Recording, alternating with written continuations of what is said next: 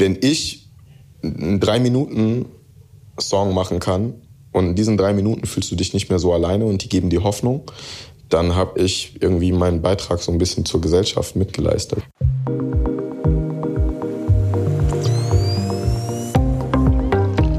Nice am Stil Lifestyle. Der GQ Podcast mit Janine Ullmann. Hallo, mein Name ist Janine Ullmann und ihr hört den GQ-Podcast Nice am Stil Lifestyle. Hier geht es um tolle Männer, um besondere Männer. Und heute habe ich einen ganz tollen Mann bei mir. Er gilt als die Zukunft des deutschen Hip-Hop und ist ein Musiker der neuen Generation. Das schreibt zumindest das Forbes-Magazin, das ihn in die begehrte Liste der 30 unter 30 aufgenommen hat. Bei ihm werden keine Schwäne geschlagen und in seinen Texten sind Frauen keine Bitches, die kochen und Schach spielen können müssen. Ganz im Gegenteil, seine Rap-Texte gehen ganz schön tief rein. Werden wir bestimmt auch gleich noch hören und merken. Ist er vielleicht der neue Rap-Gentleman 3.0? Wir werden es herausfinden. Hier ist Kevin Colt. Hi. Hello, hello, what's up? hello, hello, hello. Du, wir sehen uns nicht. Wir sitzen nicht zusammen in einem Raum leider, weil du dich dafür entschieden hast, ganz weit weg zu sein. ja, tatsächlich. Wo bist du? Tatsächlich.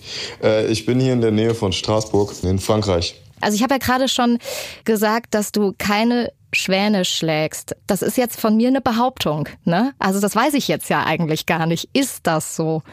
Also, not that I recall doing that. Also ich glaube nicht meines Wissens nach. Und du hast dir auch noch nicht selber ins Bein geschossen oder es wurde dir ins Bein geschossen? Nein, nein. Ich meine, Leute haben ja sehr verschiedene Lifestyles und ähm, das mein man hat so das sagen. bis jetzt noch nicht included, nein. Ja, du bist also wie gesagt in Frankreich gerade im Moment. Du bist aber eigentlich, ich habe das Gefühl, wenn man sich so anschaut, wo du überall bist, dann überall zu Hause. Also in, Ja. äh, in Berlin, in Paris, in London, in LA und dann natürlich in Wiesbaden. Und wo ist dann für dich so das Zuhause, das eigentliche Zuhause? Es ist eigentlich immer da, wo die Leute sind, die ich liebe, irgendwie, die mir wichtig sind, die mich lieben. Also ich habe gefühlt ein Zuhause in Berlin, in London, aber halt eben auch da im Frankfurter, Wiesbadener Raum und in Paris. Was ich sehr und praktisch auch finde. ein bisschen in LA. Ja, ja, auf jeden Fall, weil das heißt, ich kann eigentlich gefühlt überall in der Welt hingehen und Ja.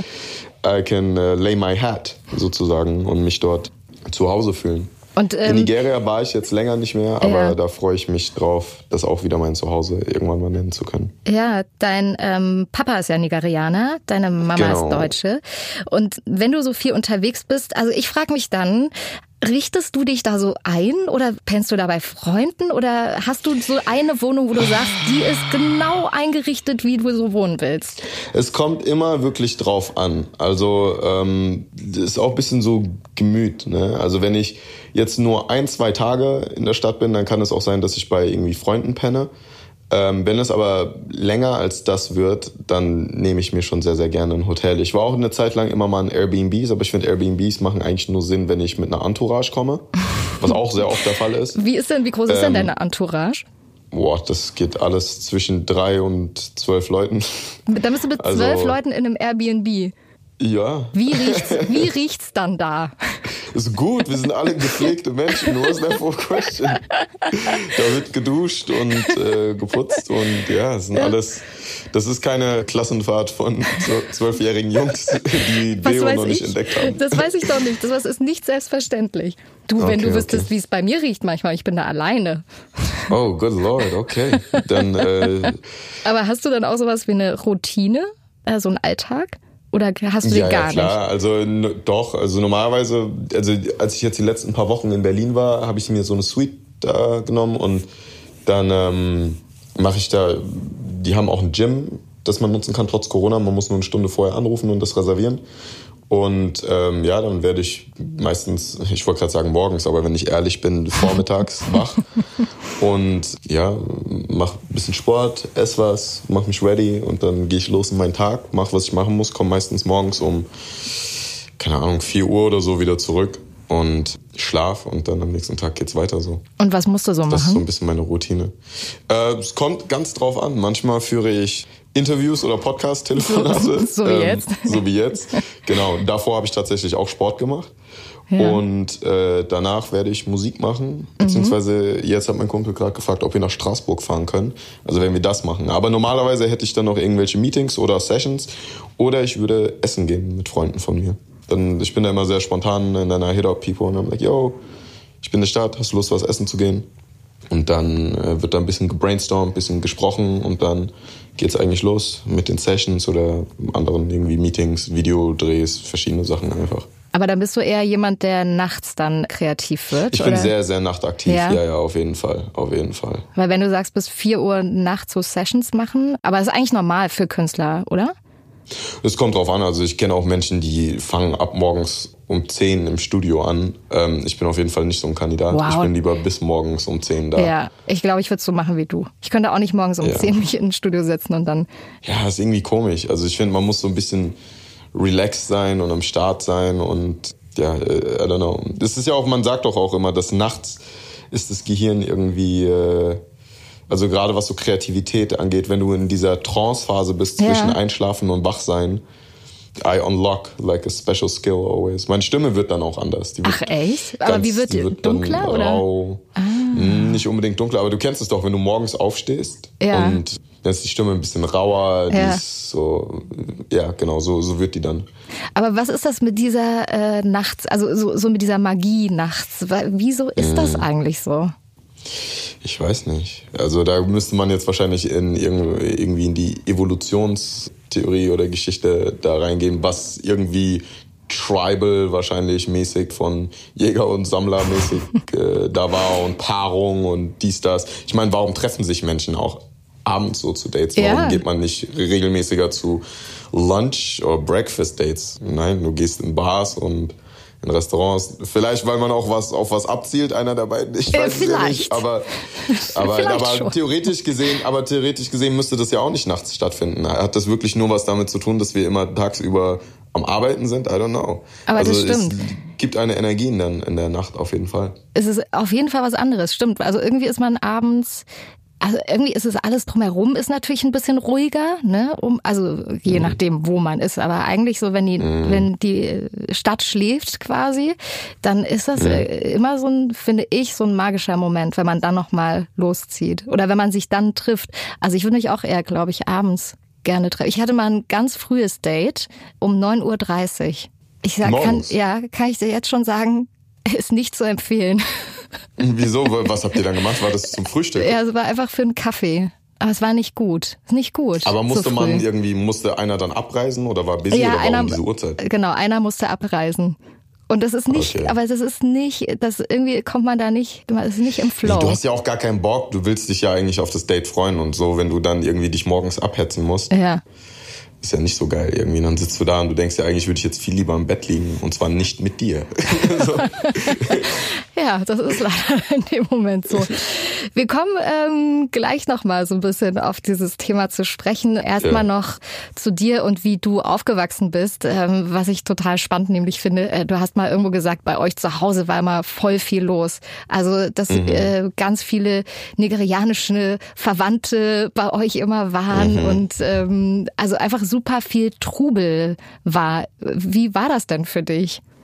Es war normal. Also, du, you know, also das ist ja mit was du groß wirst, das ist ja für dich normal. Für mich war das normal, viele Leute im Haus zu haben, mein Zimmer zu teilen, meine Sachen zu teilen. Also ja, das hat sich für mich irgendwie nie, da hat sich für mich nie irgendwie eine andere Frage gestellt. Ich habe dann realisiert, als ich mit meinen Klassenkameraden, dann als ich älter wurde und auch auf eine andere Schule gegangen bin und so, habe ich gemerkt, okay, bei denen ist es jetzt nicht so, aber das hat mich dann auch nicht weiter irgendwie gestört.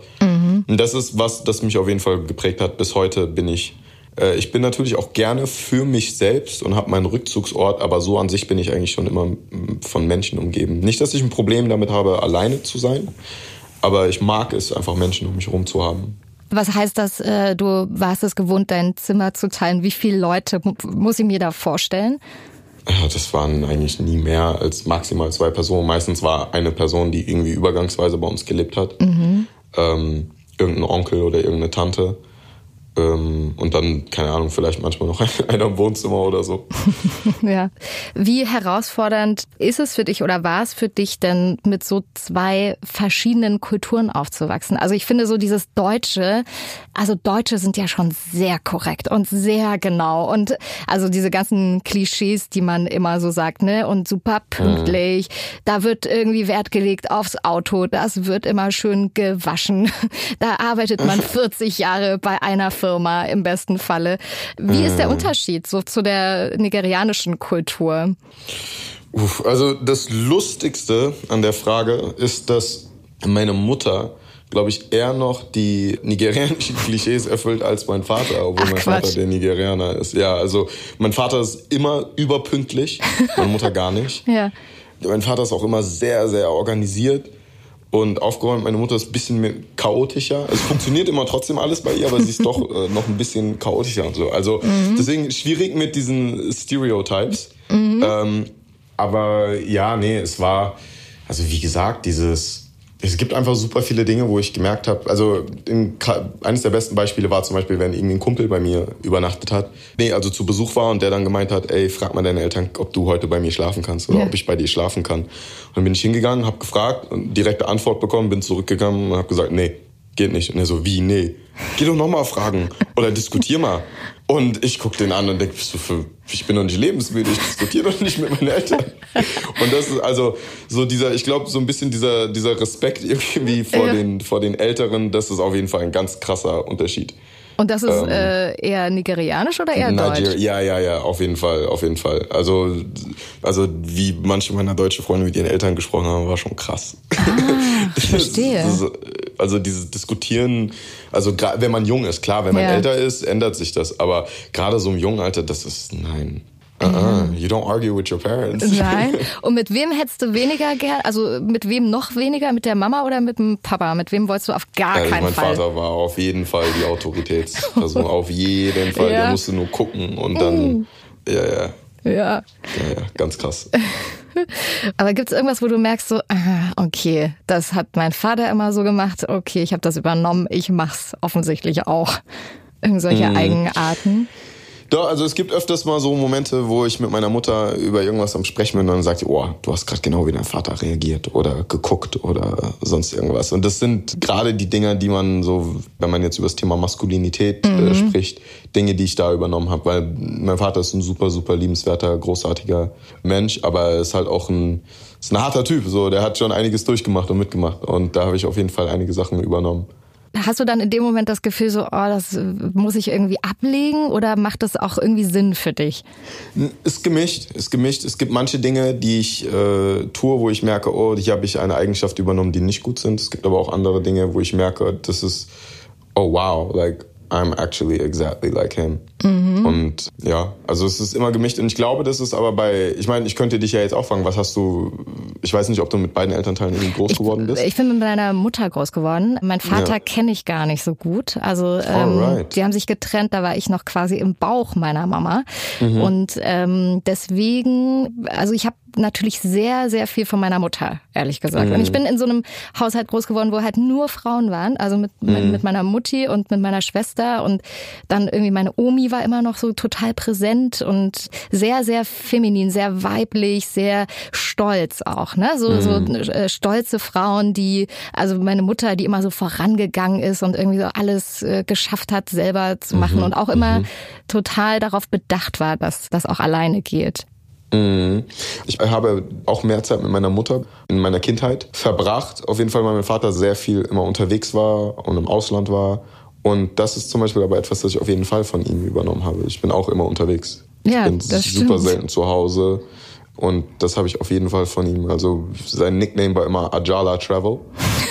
und ähm, das stimmt, das ist eigentlich ja, dein Nachname, ne? Ja, und das habe ich übernommen auf jeden Fall, Adala Travel. Zu mir haben sie auch immer früher gesagt, ich bin eine Nomadin, weil ich immer ja. so viel unterwegs bin. Ähm, aber gerade, wo du sagst, so Maskulinität und Männlichkeit, wo würdest du sagen, das sind so deine männlichsten Eigenschaften? Boah, das, äh, also ich denke auf jeden Fall meine Stimme. Ähm, ja. Kommt sehr maskulin rüber. Ansonsten glaube ich auch mein Auftreten als Mensch jetzt als Person. Ich glaube, dass darüber, dass ich sehr offen und direkt über das Thema Maskulinität und auch Mode und so, so embracing my, my feminine aspect so mhm. of my mhm. character. Dadurch, dass ich da sehr, wie sage ich das denn auf Deutsch, vocal bin, also so mhm. darüber spreche, kommt das, glaube ich, sehr, sehr, ja genau, glaube ich, äh, verschwindet das so in dem, im Social-Media-Bereich, diese äh, sehr, in Anführungsstrichen, maskuline Seite. Aber ich glaube, wenn man mich erlebt, merkt man nochmal eher so, okay, like, er ist, er ist zwar so embracing all of that, but I äh, bin halt auch irgendwie irgendwo ein Typ so drin. Ja. Ne? Aber man muss auch ganz klar dazu sagen, dass das natürlich sehr vage Begriffe sind. Ne? Also ich kenne Frauen, die haben gewisse Charaktereigenschaften, die man eigentlich als maskulin bezeichnen würde. Und wenn man danach gehen würde, wären die männlicher als jeder Typ. Äh, voll. Und ich kenne auch viele so Straßen, auch Dudes, mit denen ich irgendwie groß geworden bin. Und die haben super viele Aspekte, die, die ja. total feminin sind. Und wenn man denen das aber sagen würde oder sagt, was ich dann auch so tue, dann sind die so, ah, nein, was sagst du? Gar nicht. Äh, das ist doch, oder? Genau so. Ähm, ja. ja. was würdest du denn sagen, sind deine naja, masculine? Also ich habe letztens äh, genau so ein Gespräch mit einem ähm, Freund von mir gehabt, der dann irgendwann mhm. zu mir meinte, boah, da bist du voll männlich in, in mhm. der Hinsicht. Da ging es auch um äh, so Dating-Sachen mhm. und wie ich Sachen sehe und so, ne? Und was mich schnell langweilt und ähm, so mhm. an Männern. Und dann meinte er so, wow, ähm, du bist richtig äh, männlich. Das sind so männliche Eigenschaften eigentlich. Hm, also offensichtlich habe ja, ich auch, auch sowas. Auch meine, eine meiner Ex-Partnerinnen, der ist es auch zum Beispiel super schwer gefallen, über ihre Gefühle zu sprechen. Oh, okay. Die hat lieber gar nicht drüber gesprochen, als ihre Gefühle offen darzulegen.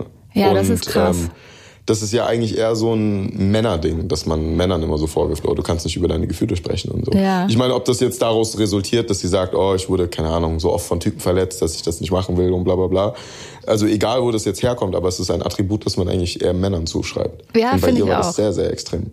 Und das, ich glaube, es ist super schwer, damit umzugehen. Also egal für wen, ob für den Mann oder die Frau, wenn, wenn man ja. merkt, dass irgendjemand darüber nicht so gut reden kann, das ist voll schwierig, finde ich, dann mhm. so, also in der gesamten Kommunikation. Ja, weil Kommunikation ist auf jeden Fall das A und O, ja. In jeglicher Art von Beziehung. Voll. Und ich finde ja äh, tatsächlich auch, dass du sehr offen umgehst. Also gerade wenn es auch um Gefühle geht und um deine Geschichte und so, was dich persönlich auch betrifft und auch getroffen hat, glaube ich.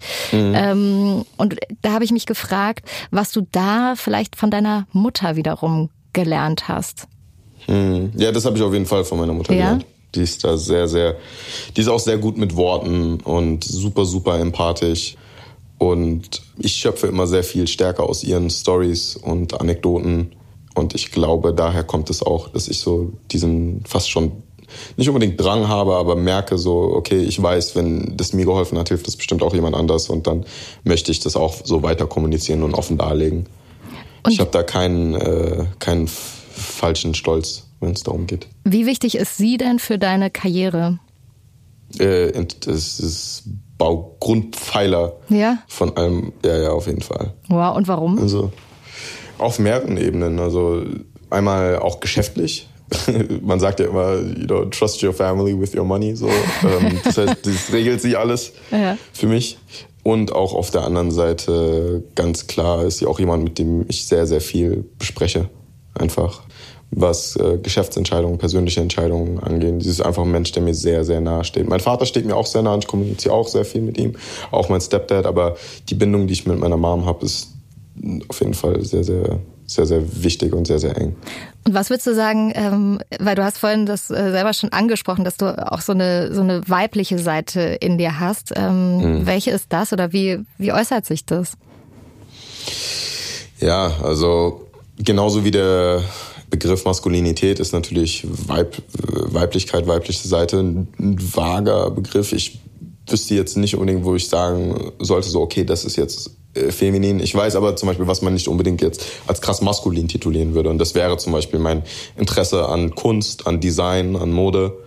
Ähm, das sind ja alles Dinge, die nicht unbedingt als männlich angesehen werden, aber doch noch sehr, sehr wichtig für einen Mann sind und zu einem Mann gehören wie er mhm. sich kleidet, Hygiene, Ähm, ja, wenn man halt, ja, zu zwölf halt in einem Airbnb ist zum Beispiel. ja, ja, es sind ja auch Frauen dabei. Also. Ach so. Ja, dann ist ja noch es sind wichtiger. Ja, Typen. ja, ja, absolut, absolut. Aber ähm, ja, genau, also diese, diese Aspekte, auch meine, würde ich sagen, meine, meine Empathie ist ja auch jetzt nicht unbedingt, was das als vehement männlich angesehen wird. Aber ich weiß auch nicht, ob das so, ob das der Debatte, glaube ich, des, des Themas so sehr hilft, wenn man probiert, äh, gewisse Eigenschaften einem Geschlecht, einem Gender zuzuschreiben. Ich glaube, es macht eher Sinn, einfach das, was man fühlt, auszuleben, egal ob das jetzt als weiblich oder maskulin angesehen wird und man einfach man selbst ist. Weil ich habe mir, bis äh, ich eingeladen wurde in solche Konversationen über das Thema Maskulinität, muss ich ehrlich sagen, noch nie in meinem ganzen Leben Gedanken darüber gemacht, ob ich gerade äh, ob das äh, männlich rüberkommt oder die feminine Seite in einem Mann ist, so die ich durch Mode oder dies und das auslebe. Also das war für mich nie ein Thema. Erstens sehe ich es genauso wie du. Ich hätte das auch am allerliebsten, dass das sozusagen, dass diese Unterschiede äh, wegfallen, dass es das überhaupt gar nicht mehr gibt. Dann hatte ich jetzt letztens sowas gelesen über, ähm, da wurden Frauen gefragt, was sie machen würden, wenn es einen Tag auf der Welt keine Männer gäbe. Was glaubst du, haben die meisten Frauen gesagt? Ich war selber super überrascht davon. Ich wäre auch selber ehrlich gesagt nicht drauf gekommen, aber also ich war sehr überrascht. Das sind bestimmt super random Sachen. Nee, wie, gar keine nicht. Ahnung, in einem, in, einem, in einem Kleid abends rumlaufen oder sowas. Wow, du bist richtig gut. Du bist richtig gut. Die meisten haben nämlich gesagt, äh, abends spazieren gehen. Ja, das kann, kann Also ich nicht mir mal in einem vorstellen. Kleid, Ja. sondern einfach nur abends spazieren gehen. Ich finde das so krass, ehrlich gesagt. Und ich, das Ja. stimmt. Also ich kenne es von mir selber, so dass man Mhm. einfach Schiss hat, wenn man abends alleine irgendwie durch gewisse Straßen läuft. Wo, wurdest du schon mal irgendwie, also hast du da schon mal eine Erfahrung gemacht, dass sich einer abends dumm angemacht hat oder angegrapscht hat? oder sowas? also also ich will jetzt hier kein Trauma aufbringen. Nee, ne? nee, nee. Sorry, wenn ich dir zu nahe Nee, nee, gar nicht. Nee. Äh, angekrapscht nicht, Gott sei Dank, aber schon immer so dieses so, hey, tz, tz, tz. Weißt du, immer diese komischen äh, Geräusche So und so. Ja. Ja, wo man so sich so ganz unangenehm auch davon berührt fühlt und auch nicht weiß, Mhm. wie safe ist das jetzt. Also, weißt du, das weißt du in dem Moment ja nicht. Und wo Ja, du klar, schon das Gefühl hast, so, verrückt sein. ja, und wo man das Gefühl hat, so, okay, ich gehe mal lieber ein bisschen schneller. So. Oder wenn ich abends irgendwie, ich habe mal in einer Gegend gewohnt äh, in Hamburg, St. Georg. Aber da gibt's so eine Gegend, die ist nicht so cool da in der Ecke. Da ist super viel Polizei auch immer und so. Und da habe ich echt immer abends äh, mit meinem damaligen Mann telefoniert, wenn ich nach Hause gegangen bin. So, weil ich immer dachte, okay, äh, ich äh, brauche hier irgendwie einfach nur, Krass. um mich sicher zu fühlen.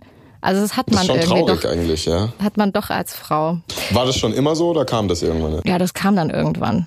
Also ich glaube, als, als Jugendliche habe ich das vielleicht noch nicht so empfunden. Aber irgendwann kam Einfach das weil dann. man, weil man das noch nicht so viel erlebt hat oder weil Mhm. es einfach man nicht drüber nachgedacht hat? ja, ich glaube, ich habe da früher einfach noch nicht so viel drüber nachgedacht, was die Konsequenzen sein könnten. Und dann ähm, irgendwann ja, hat man dann dieses Gefühl von, wann fühlt man sich sicher, wann fühlt man sich gut aufgehoben, weißt du, wenn man das so alles kennenlernt, äh, auch so seine Grenzen kennenlernt. Und dann kann es sein, dass es Leute gibt, die die äh, mit gewissen Dingen so überschreiten. Und deswegen, ich glaube schon, dass es da doch noch irgendwie so Unterschiede gibt ähm, zwischen Männern und Frauen. Also in, in Absolut, nein, vielerlei nein, das Hinsicht. würde ich niemals, niemals Ja, beschreiben. ne? Ja, ja. Aber ich weiß schon, was du meinst, auch mit dem Thema Männlichkeit und Weiblichkeit, also gerade auch in den Verhaltensmustern. Warum das für mich nie ein Thema war, also Masculinity und Femininity innerhalb eines Mannes oder innerhalb einer Frau, so war, weil ich mich eigentlich als relativ selbstbewussten, äh, selbst auch liebenden, ohne jetzt, äh, dass ich sage, oh, ich bin selbstverliebt, arrogant, sondern einfach wirklich Selbstlieber zu haben, ne? äh, jemand bin, der da äh, erfüllt und selbstsicher ist. Ich glaube natürlich, wenn du jetzt jemand bist, äh, äh, der einfach nicht so viel Selbstbewusstsein hat oder nicht so viel Selbstliebe empfindet oder auch in der Selbstfindungsphase bist, ja, egal ob das jetzt um deine Sexualität geht oder oder wie du dich kleidest oder sonst was, ähm, dann ist es natürlich viel mehr Thema. Ne? Also wenn ich sag mal jetzt so, wenn ich ein Typ bin, der jetzt einen ungewöhnlichen Style hat und ich lebe auf dem Land und werde dafür andauernd schief angeguckt. So, dann klar wird das Thema für mich. Wenn ich aber jetzt ein Dude bin, der äh, sich nicht so kleidet wie jeder andere Mann, aber in einer großen Stadt lebe, dann wird das ja niemals ein Thema für mich. Ja, und absolut. genauso sehr auch als als Frau, ja, wenn du als Frau irgendwie in was weiß ich was in LA unterwegs bist und nur so ein so ein String Bikini anhast, dann bockt das da niemanden. Äh, zieh, zieh das an hier irgendwo in, in Deutschland und die gucken Ja. dich an, als ob du gleich ein Porno drehen willst. So. Also, ähm, ohne Aber- jetzt, dass eine Wertung für irgendeine Weltanschauung da drin steckt, aber es ist halt, ja, da, da kommt, glaube ich, nochmal der Unterschied dann da rein, ja. Ähm, weil du auch meintest, so diese Selbstfindungsphase, ne? Die hattest du ja auch. Und ich habe ich hab zwar gesagt, du hast keine äh, Schwäne geschlagen oder geohrfeigt, aber du hattest trotzdem ganz schön Trouble irgendwie früher und warst offensichtlich ein Unruhestifter. Ja, ich, äh, ein, ein bisschen, ja. Ja, ein bisschen. Ähm, so in der Schulzeit. Und schreibst du aus dieser Zeit heraus auch noch so Songtexte, weil es geht ja durchaus sehr deep, äh, vielleicht auch für Rap-Texte, finde ich relativ ungewöhnlich. Ähm, bei dir eher um so Themen auch wie Einsamkeit und auch äh, Depression. Ähm, das sind ja Geschichten sozusagen, die du selber erlebt hast und äh, du verarbeitest die wahrscheinlich dadurch, nehme ich an. Ja, also es ist ähm, eine gemischte Sache. Auf der einen Seite sind das natürlich äh, Sachen, die ich durchlebt habe. Ich schreibe aber auch Songs über Dinge, die Menschen in meinem Umfeld äh, passieren. Dann muss man auch noch dazu sagen, das ist für mich der beste Weg, Sachen zu verarbeiten. Das heißt, ich bin zwar jemand, der über seine Gefühle reden kann, aber nicht unbedingt immer darüber reden möchte. Und gerade in der Zeit, wo, also meiner, meiner, ich, ich klinge so alt, wenn ich das sage, in meiner Jugend, ähm, da habe ich mich sehr, sehr oft allein gefühlt und war auch oft allein, habe viel Zeit mit mir selbst sozusagen verbracht. Aber und ähm, Darf ich da kurz dazwischen fragen, wie Ja. das sein kann, wenn du da mit äh, so vielen Leuten in der, in der Wohnung warst? Aber du kennst doch dieses Gefühl, dass du umgeben bist von vielen Menschen und du hast aber trotzdem nicht das Gefühl, dass die bei dir sind. Hm, verstehe. Ja. Du erlebst Sachen, du verarbeitest Sachen, du denkst über Sachen nach, du fühlst dich irgendwie. Du kannst ja auch auf einer Hausparty sein mit ganz vielen Menschen und alle sind am Lachen und alle sind super gut drauf, aber dir geht's gerade scheiße, weil Spannung in der Beziehung oder irgendwas Persönliches äh, oder finanziell oder was auch immer gerade in deinem Leben eigentlich Ja. vorgeht. Und du fühl- fühlst dich, du bist gar nicht Teil dieses Raumes gerade. Und was war es bei Also- dir? Also warum hast du dich da in diesen Momenten so alleine gefühlt? Meine Eltern waren äh, auf der einen Seite die Scheidung meiner Eltern, auf der anderen Seite die finanzielle Situation meiner Familie, auf der anderen Seite, wie ich mich als Mensch äh, bisschen so fehl am Platze in meinem Leben gefühlt habe, aufgrund dessen, dass ich einer der wenigen Menschen mit dunkler Hautfarbe war in meinem Umfeld, gerade sozialer so Freundeskreis, kamen also einfach viele Sachen zusammen und äh, die sehr belastend sein können für einen Jugendlichen oder für ein Kind in diesem Sinne. Aber auch genauso sehr für einen Erwachsenen. Also es gibt ja Leute, die sind in ihren Teenager Years und die gehen besser mit Schicksalsschlägen um als Menschen, die in ihren 40ern sind und vice versa. So. Äh, genau.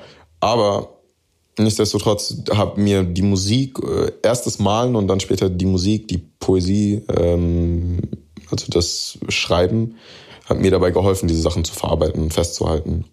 Ich muss auch dazu sagen, ich finde, es ist eigentlich gar nicht für Rap und für Hip-Hop ungewöhnlich, äh, tiefgründig zu sein und über Gefühle zu sprechen. Das ist, ich finde, das ist eine der deepesten Musikgenres, nur das, was, worauf sich der Mainstream fokussiert und was in dem Mainstream äh, ähm, what, what, what is being presented there and pushed. So, das ist nicht unbedingt das Diepe, aber Hip-Hop war schon immer deep. Also Ja. Tupac hat natürlich zum Beispiel seine Gangster-Seiten gehabt und Eminem hat seine crazy, slim, shady Seiten gehabt. aber auf der anderen Seite äh, Songs wie Cleaning Out My Closet and äh, Mockingbird oder bei Park Dear Mama äh, Wonder if Heaven Got a Ghetto. Also es gibt so viele krass tiefgründige Songs von Menschen, die eigentlich ansonsten als Gangster-Rappern gezeichnet werden. Voll. Aber ich Ähm, finde so gerade im deutschsprachigen, ich meine, okay, du rappst oder singst ja auch auf Englisch, aber ähm, du bist ja ein Mhm. deutscher Künstler und ich finde, also gerade, ähm, ja, es gibt auch so Künstler wie Dendemann oder so, ne? Die sind auch mega tiefgründig, finde ich. Also was ich auf jeden Fall gut finde, ist, dass du ähm, so Themen öffentlich machst, wie zum Beispiel auch Einsamkeit und Depression, über die du schreibst, einfach für die Sichtbarkeit. Das ist ja jetzt nicht so ein super geiles, populäres Thema, sage ich jetzt mal. Aber es hilft, glaube ich, Leuten, denen es ähnlich geht. Und das Auf jeden Fall. Also du machst dich dadurch natürlich theoretisch gesehen verletzlich und angreifbar. Das ist der Gedankengang der meisten Menschen im ersten Schritt. Aber ich finde, das ist überhaupt nicht der Fall. Du nimmst eigentlich Menschen Angriffsfläche. Ja. Weil du, du, du machst ja einen, einen Seelenstriptease vor der Welt ja. und sagst, das ist, was es über mich zu wissen gibt in Bezug auf diese Themen und äh, take what you want from it. Ja, entweder lernst du daraus oder das hilft dir, dich weniger alleine zu fühlen, oder du sagst, äh, oh, was ein Opfer. Äh, der hat mal nachts geheult, weil es ihm scheiße ging. Oder der hat über, keine Ahnung, über äh, Selbstmord nachgedacht oder über dies, über das. Ähm, aber meiner Meinung nach sind das super normale menschliche Themen, die sehr, sehr, wenn nicht fast alle Menschen irgendwann früher oder später in ihrem Leben durchleben. Egal in welcher Form, ob die jetzt im, im, im Gefängnis sitzen und das durchmachen oder durch eine Scheidung durchgehen oder gemobbt werden oder was weiß ich was. Und ähm, ja, ey, wenn du, wenn ich einen drei Minuten Song machen kann und in diesen drei Minuten fühlst du dich nicht mehr so alleine und die geben dir Hoffnung, dann habe ich irgendwie meinen Beitrag so ein bisschen zur Gesellschaft mitgeleistet. Würdest du sagen, ja, würdest du sagen, dass Männer heute unter einem anderen Druck stehen vielleicht als noch vor ein paar Jahren?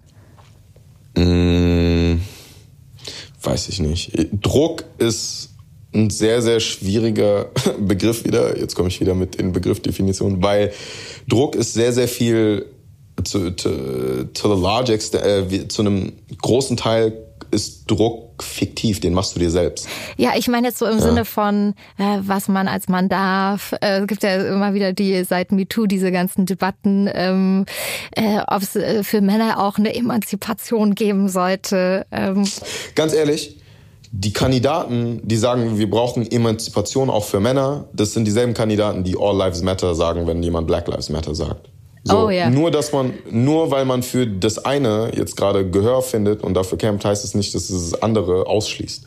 Ja. ja und jeder, der da glaubt, dass äh, für Gleichberechtigung der Frauen oder für Schwarze oder sonst was zu kämpfen, würde denen aus ihrem Leben etwas wegnehmen. So, das heißt, die Person hat nicht reflektiert und gecheckt, worum es gerade geht, ja. Und dass die absolut privilegiert sind. Ja. Äh, ich, kann, ich kann ein Feminist sein und mich für Frauenrechte einsetzen, ohne dass es mir meiner Männlichkeit wegnimmt. Denn was hat denn, also, was, es sagt ja keiner, dass ich mir mein, mein Penis abschneiden soll oder sonst was. Es geht einfach nur darum, dass es gleich, also gleich, wenn, wenn, genau, wenn du Angst hast, dass Gleichberechtigung des Gegenübers dazu führt, dass deine Lebensqualität sich vermindert, ist deine Lebensqualität das Problem. Weil mhm. es sollte nicht Teil deiner Lebensqualität sein, irgendjemand anders zu unterdrücken. Ja, also ich, äh, ich bin komplett bei dir. Sehe ich ganz genauso. Also auch gerade wenn es um Männer und Frauen geht, bin ich da komplett ähm, bei dir. Und äh, apropos Männer oder Frauen, jetzt gibt's hier Entweder oder. Entweder oder. So, bereit für eine kleine Entweder oder Fragerunde. Mhm. Bingen am Rhein oder Berlin? Berlin. Wieso Berlin? Um, ähm, it's more happening there. Ja. Also wenn, wenn es jetzt einfach um die Menschen geht, dann musst du natürlich Bingen sagen, ja, das wo ja. my family lives. Aber ähm, ansonsten, wenn ich jetzt nur über mich nachdenke und was ich so den ganzen Tag lang mache, dann ist auf jeden Fall Berlin. Poesie oder Punchlines? Ähm, Punchlines. Trap oder Grime? Ähm, Trap. Was ist Trap und was ist Grime? Kannst du es kurz erklären? Für mich. Ähm, äh, tricky one. Ähm, ist eigentlich vom Energiemäßigen her sehr ähnlich. Grime ist natürlich also ein, ein Genre. Ein Brite würde mich jetzt wahrscheinlich steinigen dafür, wenn ich sagen würde, ein Subgenre vom Hip-Hop. Okay. Ist es eigentlich in diesem Sinne nicht, hat aber sehr, sehr viele ähm, Ähnlichkeiten zum Hip-Hop. Ne? Also es wird gerappt. Die Beats sind aber wesentlich schneller. Die Cadence so vom Rappen ist schneller. Uh -huh. Und es ist irgendwo rooted in, in Garage Music, also elektronischer, so UK-Musik. Aha. Äh, Trap. Jetzt habe ich es, glaube ich, verstanden. ich, hab, ich bin nicht weitergekommen. Aber äh, macht das Sinn für dich? Nee. Jetzt gerade? Nee, also das war Sarkasmus. Ja. I didn't get it. Nein, also ja, ich weiß, muss man glaube ich anhören. Also ich finde so bei den Sounds und so merkt man dann, okay, das kommt so ein bisschen aus Garage Musik und Ah, okay. und, äh, und Jungle Music und Trap kommt halt aus dem Süden Amerikas, also Nordamerikas, ne? so äh, Atlanta vor allem und äh, geprägt natürlich durch die 808 ähm, also ein ganz, eine ganz harte Kick, wenn man die richtig, äh, also ein Bass-Sound in diesem Sinne. Ähm, wenn der richtig komprimiert wird, dann scheppert der sehr stark. Und das ist eines der Hauptmerkmale, glaube ich, des Traps. Okay. Und dann kommt noch äh, der Flow dazu und so. Aber Trap an sich, der Begriff kommt aus äh, Gebäuden, die leer stehen und die zu Drogenlaboren umfunktioniert werden oder Waffenlagern. Und die sind meistens in irgendwelchen Straßen und das sind so Dead Ends, ja, Ja. also so, so Einbahnstraßen. Und wenn du dann erstmal da drin bist, dann bist du trapped. Dann war's In das. mehreren Wegen. Ja. Genau. Drake oder Kanye? Äh, Kanye. Grills oder. Musikalisch. Ja. Ja. Äh, Ja. Oder politisch. Kannst dich jetzt noch mit Trump verbünden, wenn du willst. Jetzt ist deine nee, Chance. nee, nee, gar keinen Fall. Hell no. Grills oder Tränentattoo? Grills. Um, ja, das Grills. Ja. Ja? Bist du sicher? Ja, ja, ich habe nichts in meinem Leben äh, gemacht oder erlebt, das ein Tränentattoo rechtfertigen würde. Ich bin froh für dich. Gucci oder Dior? Ähm, Dior. Speedo oder Badeshorts? Mm, ich bin, also ich glaube, ich habe noch nie ein Speedo getragen. also Badeshorts, aber ich habe gerade drüber nachgedacht. Aber so, guck mal, kannst du dir vorstellen, schön mit so einer Speedo am, am Beach zu liegen? Ja, also für mich wäre das jetzt, glaube ich, kein Thema. Ich finde, Speedo ist irgendwie das lustigste. Äh, das Ja, es ist sehr lustig. Irgendwie es ist ja. ein bisschen, ich, ich finde es irgendwie weird, aber Ja. wenn du halt unbedingt zeigen willst und musst, so, dann mach doch. primär Glück gehabt oder auch teilweise ganz gut aufgepasst? Beides. Ich glaube, richtig aufpassen ähm, und richtige Entscheidungen treffen ermöglicht Glück haben. Du bringst dich selbst in die Position, dass du Glück hast. Oftmals. Nicht immer, aber oft. Dann an einem Freitagabend eine Stunde Meditation oder zwei Stunden Autoscooter? Ähm, eine Stunde Meditation. Meer oder See, wo wir hier schon bei Speedo waren?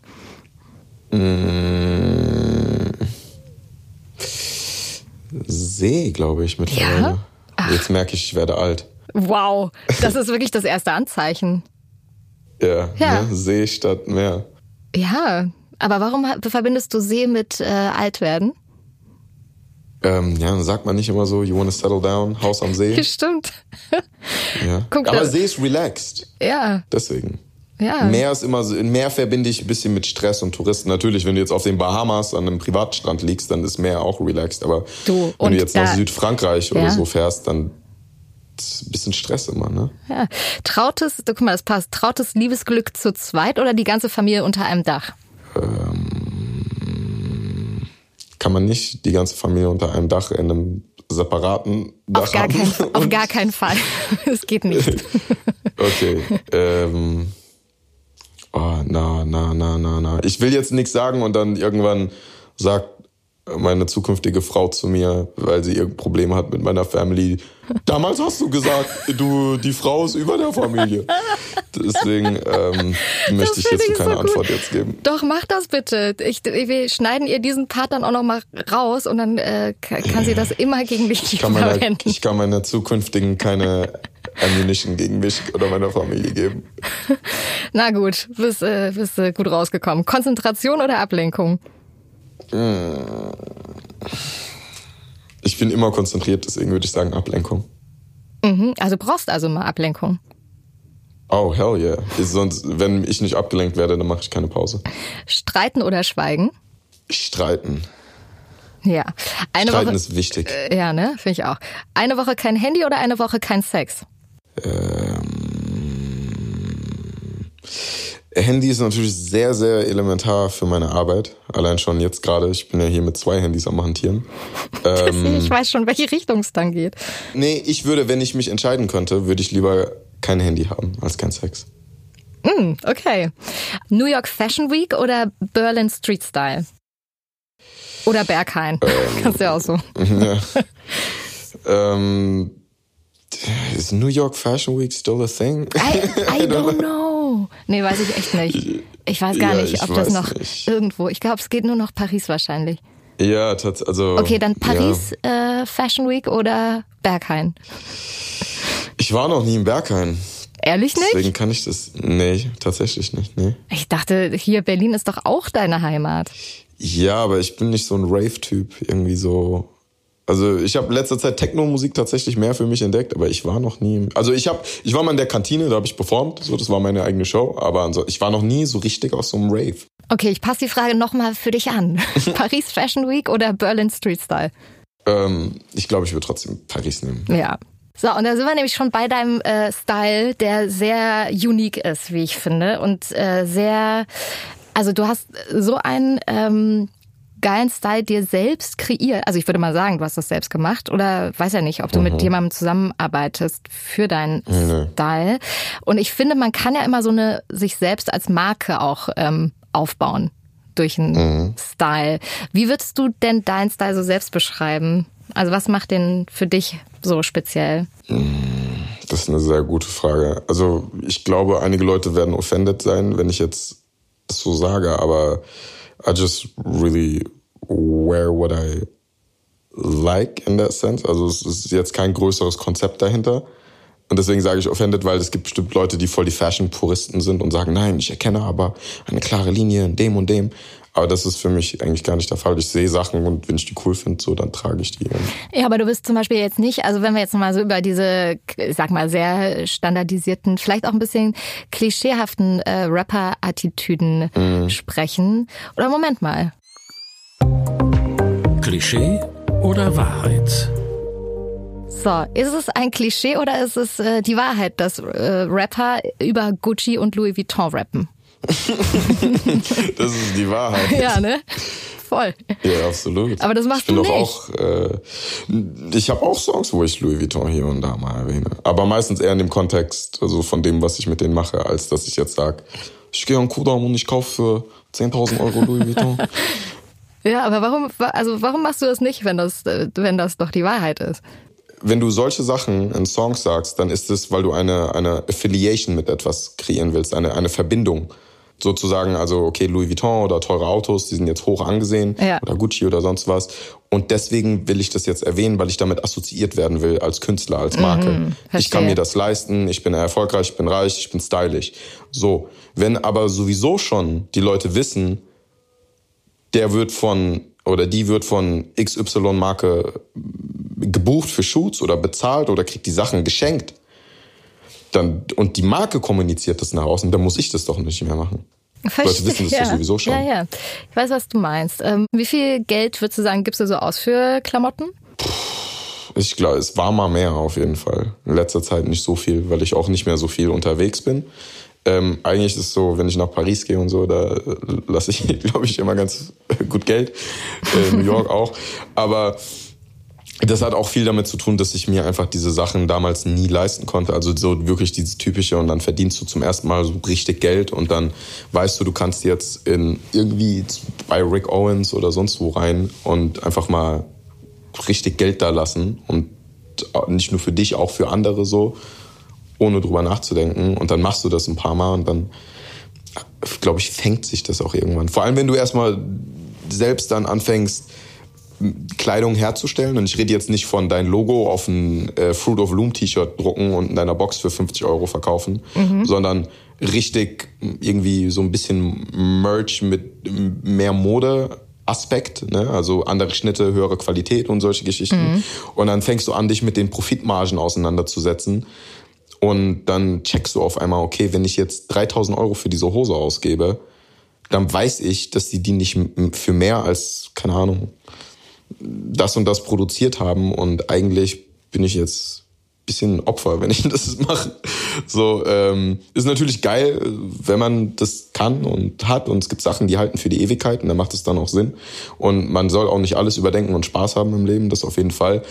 Aber dieses, ich weiß nicht, ich bin mit niemandem in Competition, also I buy it if I Ja. like it and if not, then that was that. Aber was äh, trägst du denn, wenn jetzt, sag ich mal, keiner hinguckt? Angenommen, du bist jetzt hier schön in Bingen am Rhein, ne, bei deiner Family. Mm. Äh, Siehst du dann so aus, wie äh, wenn, du, wenn du nach New York reist zum Beispiel? Ich habe jetzt zum Beispiel diese eine Jacke da von Louis Vuitton, die so ein bisschen wie eine Tasche ist, die zur Jacke geworden Ja, ist. ja. Ne? Und also die trage ich jetzt sicherlich nicht, wenn ich zu Hause rum, rumchille, aber die trage ich auch nicht zum Reisen, weil das einfach nicht die beste Jacke zum Reisen ist. Aber ansonsten, also keine Ahnung, es gibt Sachen, die ich mir geholt habe von teuren Marken, die gemütlich sind und die trage ich auch zu Hause. Also es geht jetzt nicht darum, dass ich raussteppe und jeder sieht, wow krass, der trägt Louis Vuitton von Kopf bis Fuß. Ja. Ähm, und also worauf du aber, glaube ich, Wert legst, sind deine Haare. Ich habe mal ein Video gesehen, da hattest du so raspel kurze Haare und plötzlich waren, hast du dann diese ähm, Dreads. ja diese Dreads und da kreiert man ja auch so einen Style mit, finde ich. Also auch gerade, ich finde auch bei Frauen ist das so, dass Haare sind immer so ein Riesending, um so einen Look Auf zu kreieren. Ähm, wie wichtig ist dir das so für den gesamten Look? Also es gehört zu deiner Identität, ne, deine Haare. Deswegen werden ja auch Leuten, wenn die ins Gefängnis kommen, die Haare geschnitten oder wenn die ins Militär gehen, damit die einen Teil ihrer Identität, ihrer alten Identität ablegen. Voll. Ähm, also, you know, think of Britney. So, die hat sich aus einem Grund die Haare geschnitten. Das war ja nicht nur aus Spaß. So, ähm, Ja, okay, aber das war auch eher äh, ist eine andere sehr Richtung. Nee, aber was ich einfach meine, ist, dass deine Haare ein ganz krasser Teil deiner Identität sind und dass du dadurch dich mit kreierst und Ja. ausdrückst, nach, Ja. also mit der Außenwelt kommunizierst. Deswegen ja, also Haare wichtig, gehören auch krass irgendwie zur Pflege und ähm, ich finde, so wenn du ein Mann bist und das gerade hörst, Dicker, kümmere dich um deine Haare, ja, pfleg deine Haare. ähm, setz dich mal damit auseinander, wie du die zu waschen hast und dein äh, Körper, Gesicht, Haare, Shampoo nicht das Beste ist, weder für dein Gesicht noch für deine Haare.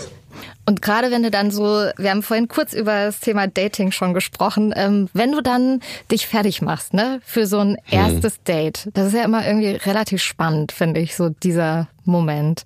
Ähm, Was gehört für dich unbedingt dazu?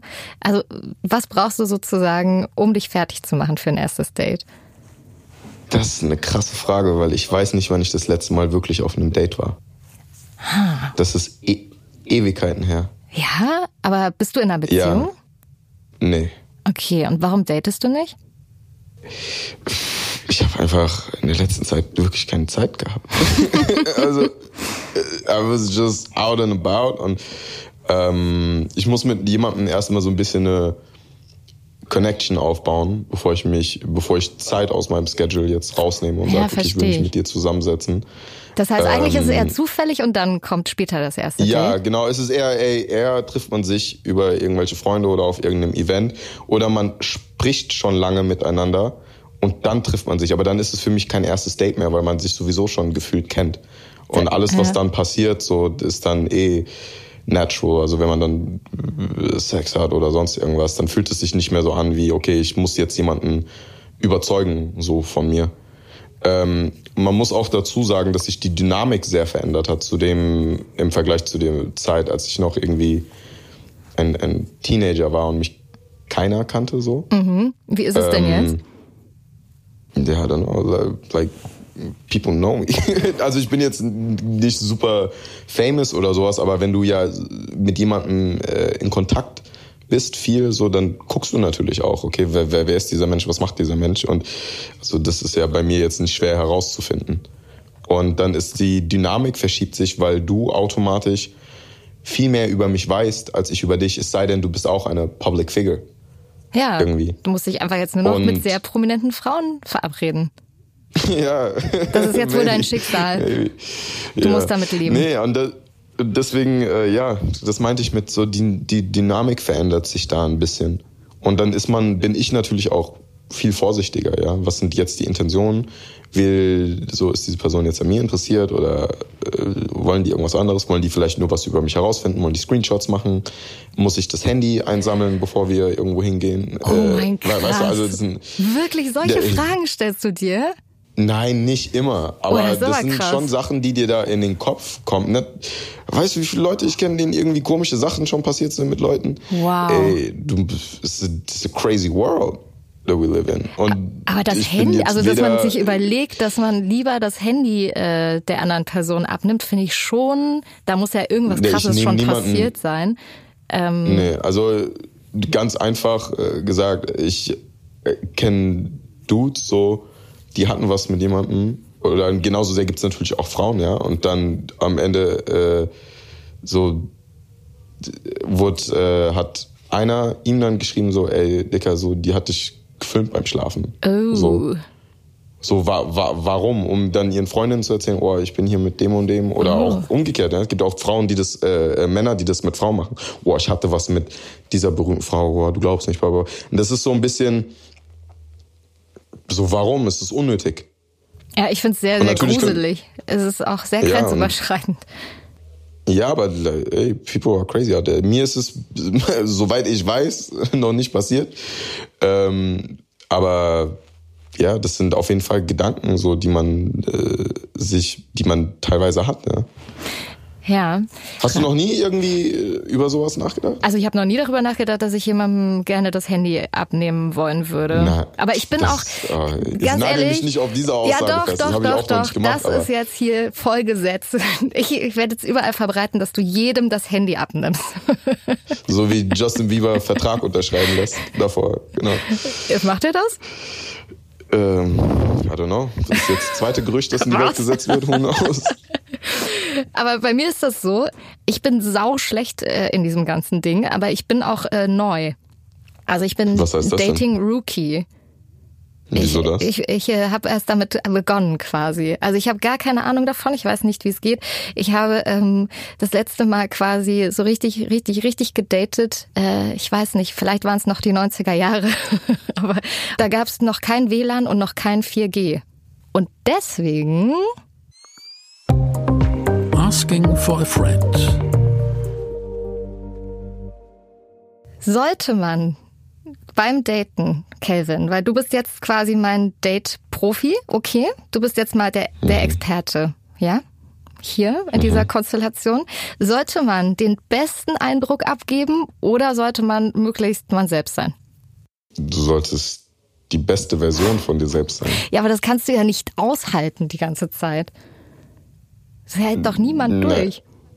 Wie, die beste Version von sich selbst zu sein? Die beste Ja. Version von sich selbst zu sein, da, dazu gehört doch auch äh, schwache Momente oder faule Tage und sonst was zu haben. Du kannst dich ja nicht verbrennen und verausgaben. Die beste Version von dir selbst ist in meinen Augen einfach eine gesunde Version von dir selbst. Und würdest du sagen, das äh, ist was, was du total cool umsetzt? Ja, ich denke schon. Also ich versuche immer, auch wenn ich jetzt ja mit dir spreche, bin ich ja auch sehr offen und Ja, ehrlich voll. und spreche über meine Gedanken, um meine Ängste, um meine Wünsche und was weiß ich was. Ähm, und so würde ich das da auch sehen. Deswegen, vielleicht habe ich auch Dates gehabt, die ich aber gar nicht selbst so als Dates wahrgenommen habe, sondern eher einfach as meeting up with somebody that I really like or get along with. Ja. Ähm, bei Date, der Begriff Date hat für mich so dieses, oh, ich bin nervös, was ziehe ich an? Welches Voll. Parfum soll ich benutzen? In welches Restaurant sollen wir gehen? Äh, äh, und dann ist man da nervös und man guckt sich an und man weiß nicht, was man sagen soll. Das, das ist für mich Date. So. Aber ja, ich weiß nicht, ob das immer so sein muss. Wie ist es für dich? Also äh, ich find's auch schöner, wenn das einfach so passiert. Ich find so Daten ganz was Schreckliches. Ich glaube auch nicht, dass irgendein Mensch Dating richtig cool findet. Also ich glaube, Daten ist einfach irgendwas zwischen Magen-Darm-Spiegelung und Corona-Party in meiner Welt. Boah, hast du so miese Date-Erfahrungen gemacht? Ja, also es ist einfach irgendwie dieses Gefühl dafür. Es ist irgendwie äh, schrecklich, so aufeinander zuzugehen und jeder ist irgendwie äh, nervös und es ist so ein ganz furchtbarer Moment, finde ich. Und, Also und dann äh, hast du aber Momente dann in dem Date, wo das Eis gebrochen wird und dann bist du relaxed? ja, das geht dann irgendwann schon. Aber es geht nur, wenn der andere sehr viel Humor hat. Okay, weil dann lässt sich das, das, das Lachen, deine Nervosität Ja. vergessen. Ja. Und äh, dazu hätte ich hier eine passende Rubrik für dich. Dates aus der Hölle. Ui, das ist ja schon Oh ja. ein hartes Intro. Oh Dates aus der ja. Hölle. Dates aus der Hölle. Erzähl mir dein Date aus der Hölle. ähm, In diesem Sinne hatte ich glücklicherweise noch kein Date aus der Hölle, weil ich mich äh, immer sehr mit der Chemie versuche auseinanderzusetzen, die man zwischeneinander hat, sofern das auch über ne, äh, Handy möglich ist. Mhm. Deswegen waren die Dates eigentlich immer sehr entspannt oder beide wussten irgendwie, worauf man sich hier jetzt einlässt. Ähm, aber auch noch nie so, dass du gemerkt oh, ja? Oh, doch, doch. Ich hatte aber schon ein paar Situationen, wo ich auch länger, auch schon öfters mit jemandem gefacetimed habe und natürlich deren Instagram gesehen habe und ja. etc. und mir auch Bilder gesendet wurden. Aber in echt sah die Person ganz anders aus. Oh, das, ist ein Klassiker, glaube ich. Bei, bei, also ich weiß nicht, was, also wie du das als Frau bei Männern erlebst, aber ich hatte das schon sehr oft, dass Frauen nicht so in echt aussehen, wie sie auf irgendwie Instagram das darstellen. Und das ah. ist ähm, und ich weiß nicht, ob diese speziellen Kandidatinnen äh, einfach sehr gut sind mit den Winkeln, die sie treffen und irgendwie Facefilter und Bodytuner und was es alles für 10.000 von Apps gibt. Ähm, ist auch keine Wertung drin. Ich ja, verstehe, ja. dass man da irgendwie viel unter, unter Druck steht, ne? wenn man überall die Plastic Surgery hat, so, äh, mit der man sich in unterbewussten Competition sieht als Frau. Aber ist es für mich natürlich dann super schwierig, weil ich bin dann da und ich denke mir, wow, und ich habe davor noch, and like, you, you know, you're gorgeous and you're phenomenal, und bla, bla, bla, bla. Und du bist ja vielleicht auch trotzdem total schön, aber halt nicht so dieser Typ, wie mir das suggeriert wurde. Was, aber ja. was macht man denn in so einem Moment? Also ich muss sagen, ich hatte es noch nie, ich hatte noch nie in meinem Leben ein Online-Date. Deswegen, also was machst du in dem Moment? Dann kommt sie da an und sieht gar ja, nicht aber was aus. Heißt, was heißt Online-Date? Also Leute, die du über Instagram zum Beispiel kennengelernt genau. hast jetzt. Ja. Deswegen, also ich hatte noch nie diesen Moment, dass ich sozusagen nur hm. ein Foto über irgendwie Instagram oder so ähm, gesehen oder bekommen habe und dann mhm. da hingekommen bin und dann jemand anderes vor mir stand. Ja, aber was, ja. was machst, was hast du in dem Moment dann gemacht? Ähm, ja, also man ist trotzdem höflich und freundlich, aber dann, äh, ich sage jetzt nicht, ey, du siehst aus, äh, sind die Fotos irgendwie zehn Jahre alt oder äh, was weiß ich was, sondern das ist dann einfach, ey, guck mal, das hat vielleicht funktioniert über Text, aber hier in echt ist, also der Funke springt nicht über und thank you for your time. Kann ja passieren, dass das dann trotzdem toll wird. Aber das weiß man nicht. Weiß man ja auch so nicht. Selbst wenn die nee, Person nee, nee, so aussieht. Ich will, ich will ja jetzt jemanden nicht auf das Optische ja, reduzieren, ja. aber natürlich ist es ganz klar, man hat äh, etwas irgendwie, das man attraktiv findet oder man hat etwas, das mhm. man nicht attraktiv findet. Und da muss man sich auch nicht für rechtfertigen, sondern das ist, was du anziehen findest ja. und was nicht.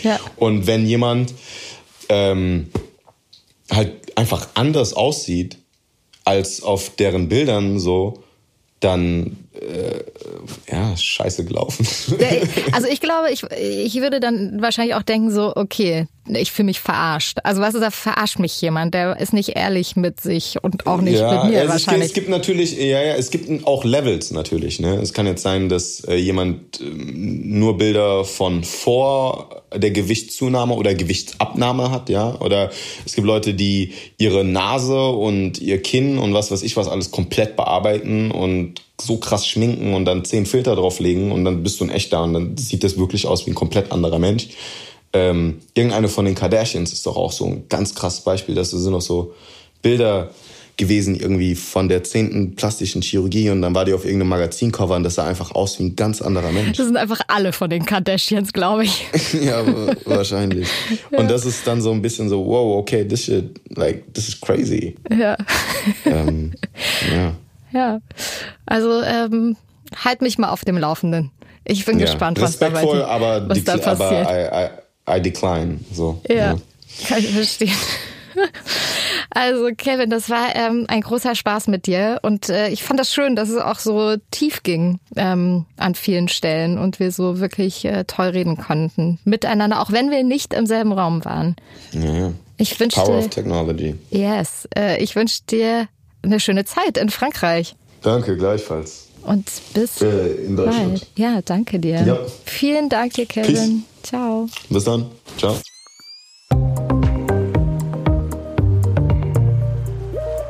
So, das war also Calvin Colt. Ähm, ein super spannender Mensch und Mann, wie ich finde. Und ist super interessant auch, dass eben so Rap-Musik auch ohne frauenverachtende Texte auskommt. Ich finde, er ist wirklich der absolut moderne Gentleman. Und in zwei Wochen geht's dann hier auch gleich weiter, also mit einer neuen Folge des Nice am Stil Podcast Lifestyle. Ich freue mich, wenn ihr wieder mit dabei seid. Und in der Zwischenzeit könnt ihr uns äh, natürlich zum einen schreiben auf Instagram bei GQ. Die GQ gibt's auch übrigens als Heft im Laden. Und ähm, ihr könnt auch gerne unsere anderen Podcasts hören. Cars mit Matthias Malmedy, Body and Care mit Magic Fox und Business mit André Schürle. Und wir hören uns dann in zwei Wochen wieder. Ich freue mich auf euch.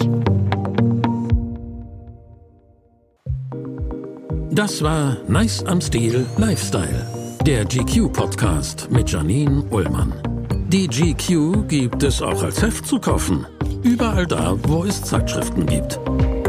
GQ Nice am Stil Lifestyle ist eine Podcast-Produktion von GQ und Studio Bummens in Zusammenarbeit mit Janine Ullmann. Redaktion und Produktion Konstantin Herrmann, Laura Pohl und Wiebke Holtermann. Co-Producerin Janine Ullmann. Ton und Schnitt Mia Becker und Henk Heuer. Neue Episoden jeden zweiten Donnerstag, überall, wo es Podcasts gibt.